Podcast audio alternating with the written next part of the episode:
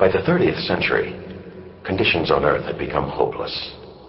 A quantum leap in life extension, once thought to be man's ultimate salvation, instead produced overpopulation, plague, and famine, and eventually, complete social collapse. In many civilized regions of the world, man resorted to the unthinkable cannibalism. In the year 2828, the United Earthian Foundation was formed to ensure the survival of mankind. A small group of Earth-born scientists were launched aboard five large star